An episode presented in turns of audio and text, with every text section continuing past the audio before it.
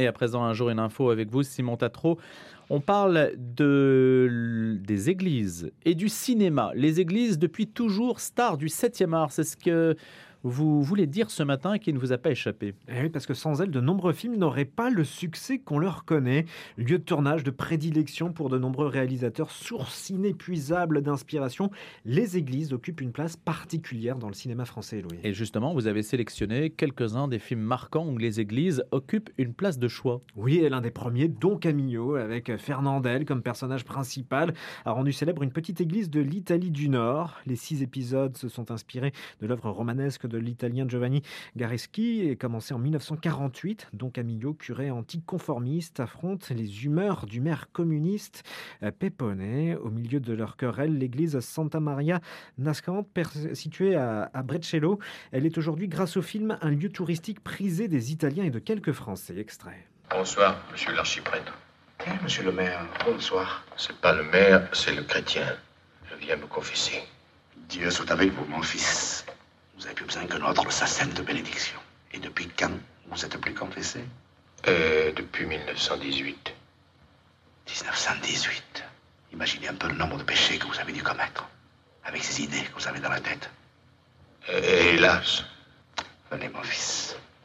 En fait, Pépone eut vite fait de vider son sac, qui n'était pas bien lourd. Le péché le plus difficile à passer fut le dernier.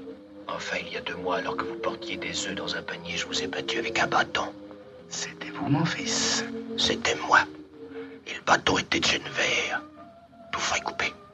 Et la scène de la confession dans Don Camillo, avec donc une église star qui, en quelque sorte, constitue un personnage à part entière du film. Place maintenant un film avec l'un des acteurs préférés des Français. Oui, les Louis de Funès sont aussi leur lot de scènes cultes avec des églises.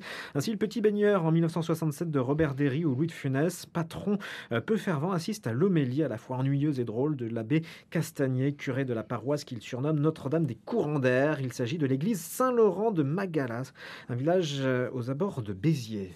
Au nom du Père, du Fils, du Saint-Esprit, ainsi soit-il. Cette nuit, j'ai fait un son. J'avais quitté cette terre et j'arrivais au paradis. Et j'arrivais au paradis pour écouter aux béatitudes.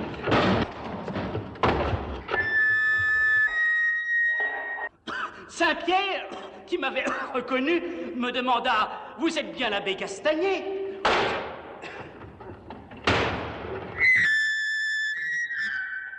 Je suis le ministre de celui qui a dit frapper et l'on vous ouvrira.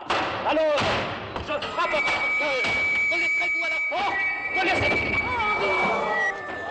la porte ? Connaissez-vous ? Ouvrez-moi ! On se demande si cette situation est toujours comparable à celle qu'il y a aujourd'hui dans certaines églises, au niveau du son. Vous pouvez vous en apercevoir. En tout cas, donc, c'est Castagnier, évidemment, et Le Petit Baigneur.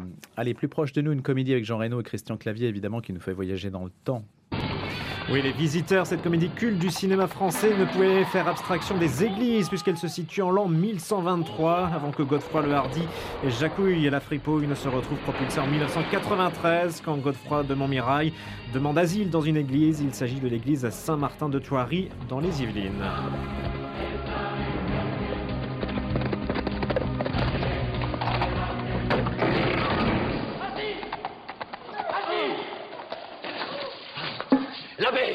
J'implore droit d'asile.